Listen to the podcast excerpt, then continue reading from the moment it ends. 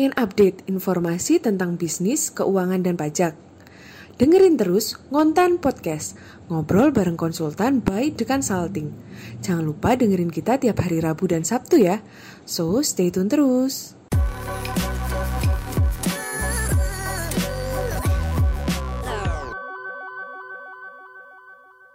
Nah, kali ini bareng dengan saya Putra akan bahas satu topik penting untuk uh, wajib diketahui oleh teman-teman di sana. Oke, di video kali ini akan membahas topik tentang teknik teknik audit dokumen. Kenapa kok kita bahas video ini? Karena banyak ditemukan uh, di lapangan ataupun di beberapa perusahaan itu uh, fraud terjadi itu biasanya dari bisa dideteksi dari dokumen yang dimiliki oleh perusahaan. Jadi ketika dilakukan audit ataupun open dari dokumen tersebut, kita bisa mengetahui ternyata ada fraud ataupun tidak di dalam suatu perusahaan. Oke, salah satu cara agar pengendalian terhadap SOP yang sudah dibuat oleh manajemen sebuah perusahaan adalah dengan melakukan audit internal. Nah, audit internal ini biasanya salah salah satu bentuknya ataupun prosesnya adalah dengan melakukan audit terhadap dokumen perusahaan yang dimiliki. Jadi, mulai dari mungkin eh, di dokumennya ada penomoran ataupun nama memberikan nama surat ataupun sampai ke e, pengarsipan data transaksi yang ada di perusahaan. Mengapa sih perlu melakukan audit terhadap dokumen yang di perusahaan? Nah, seperti yang sudah dijelaskan di awal tadi, biasanya fraud itu bisa dideteksi dari hasil temuan yang bersumber dari dokumen suatu transaksi. Bisa karena nomor yang nggak urut, jadi loncat-loncat, nomor transaksinya atau bisa saja penomoran tidak sesuai dengan SOP yang sudah ditentukan oleh perusahaan. Jadi ketika sudah ada uh, standar untuk memberikan nomor dokumen ternyata nggak sesuai ataupun tiba-tiba ada muncul nomor lain selain yang sudah ditentukan. Nah itu bisa jadi bisa jadi menjadi uh, sumber fraud dari perusahaan Anda. Nah, sekarang mulai uh, terpikirkan uh, pentingnya untuk melakukan audit dokumen di perusahaan Anda. Nah, agar audit dokumen ini mak berjalan maksimal ketika dilakukan, ada per Anda perlu tahu teknik atau terbaik dalam menjalankannya. Nah, kita simak uh, di poin-poin berikut ini. Untuk yang pertama, tentunya eh, kita buat dulu jadwal pelaksanaannya hingga diselesaikannya proses audit dokumen tersebut.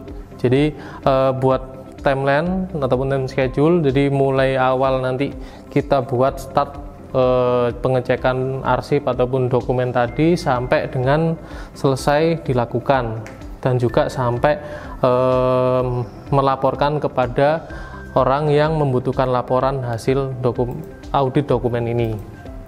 Kemudian yang kedua, bentuk tim apabila diperlukan. Jadi apabila dirasa perlu dengan melihat ataupun jumlah transaksi di dalam sebuah perusahaan itu banyak rasanya perlu untuk melakukan pembentukan tim kecil untuk e, melakukan audit dokumen ini. Agar kenapa waktu yang dibutuhkan untuk melakukan e, audit ini nggak terlalu panjang. Jadi paling nggak nggak dan juga nggak mengganggu operasional dari perusahaan sendiri.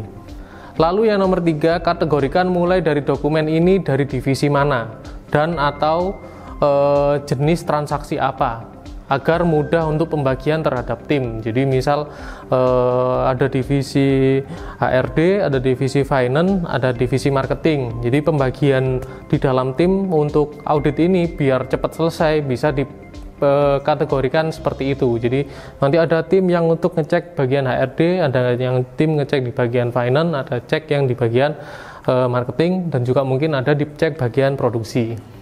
Lalu pers yang nomor 4 persiapkan tools yang akan digunakan uh, serta lembar pengecekan. Jadi tools ini bisa bisa jadi uh, dengan lem menggunakan lembar pengecekan apabila nanti ditemukan eh, temuan-temuan uh, ketika di lapangan. Oh, ternyata ada beberapa nomor surat yang nggak ada ataupun lompat-lompat ataupun nomor transaksi nggak ada bisa langsung dicatat di eh, lembar pengecekan tadi jadi bisa langsung tercatat nggak sampai eh, nunggu kita buka laptop ataupun melakukan kegiatan yang lain jadi kita lewati jangan sampai jadi lebih mudah dengan menggunakan lembar pengecekan yang nomor 5, persiapkan seluruh data transaksi baik fisik maupun elektronik dan juga tentukan periode up, periode yang akan dicek.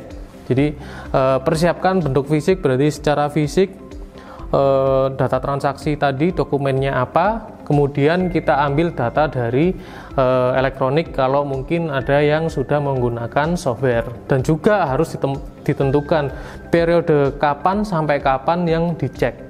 Jadi agar nggak e, mungkin langsung ngecek 10 tahun kan nggak mungkin. Jadi harus ditentukan periodenya. Mulai kapan dan e, cut off-nya juga kapan.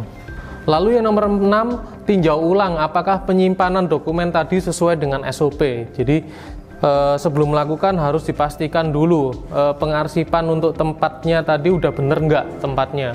Jangan sampai misal kita melakukan e, punya rak di sini tempatnya finance ternyata di dalamnya ada barang-barang ataupun arsip-arsip dari HRD jadi harus disesuaikan dengan SOP yang dibuat. Mungkin sebelah sini finance sebelah sini HRD sebelahnya lagi ada bagian marketing dan seterusnya Lalu yang nomor tujuh, pelajari alur perjalanan dokumen mulai hulu hingga hilir. Jadi e, harus dipelajari dulu e, tim yang akan mengecek uh, dokumen tadi harus ngerti. Misal dokumen A, ini mulai awalnya itu datangnya dari transaksi apa sampai akhirnya bisa sampai di map yang sudah diarsip oleh admin yang bersangkutan. Jadi harus mengerti, oh ini itu dokumen dari ini berasal dari transaksi ini dan nantinya e, menghasilkan mungkin data-data ataupun e, secara fisik barang yang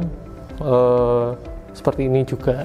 Lalu yang terakhir yang nomor 8, buat berita acara atas hasil opnam agar dapat dijadikan bahan evaluasi oleh pimpinan ataupun manajemen atau bagian yang berkepentingan lainnya. Jadi eh, jangan lupa semua hasil dari pertemuan di lapangan yang ada di tools yang sudah kita gunakan tadi, lembar pengecekan juga eh, dibuatkan berita acara dengan dilampiri hasil-hasil yang ditemukan di lapangan. Jadi agar nantinya bisa disampaikan dengan baik ke bagian yang membutuhkan laporan ini. Oke, cukup mudah kan untuk melakukan audit dokumen di perusahaan Anda. Nah, hal ini bisa langsung Anda praktekkan dengan mengikuti beberapa tips ataupun teknik yang sudah saya sebutkan tadi. Oke, semoga bermanfaat dan juga uh, perusahaan Anda jauh terhindar dari yang namanya fraud yang disu yang dihasilkan dari uh, dokumentasi yang tidak rapi ataupun tidak pernah dicek. Oke, sekian dari saya. Terima kasih.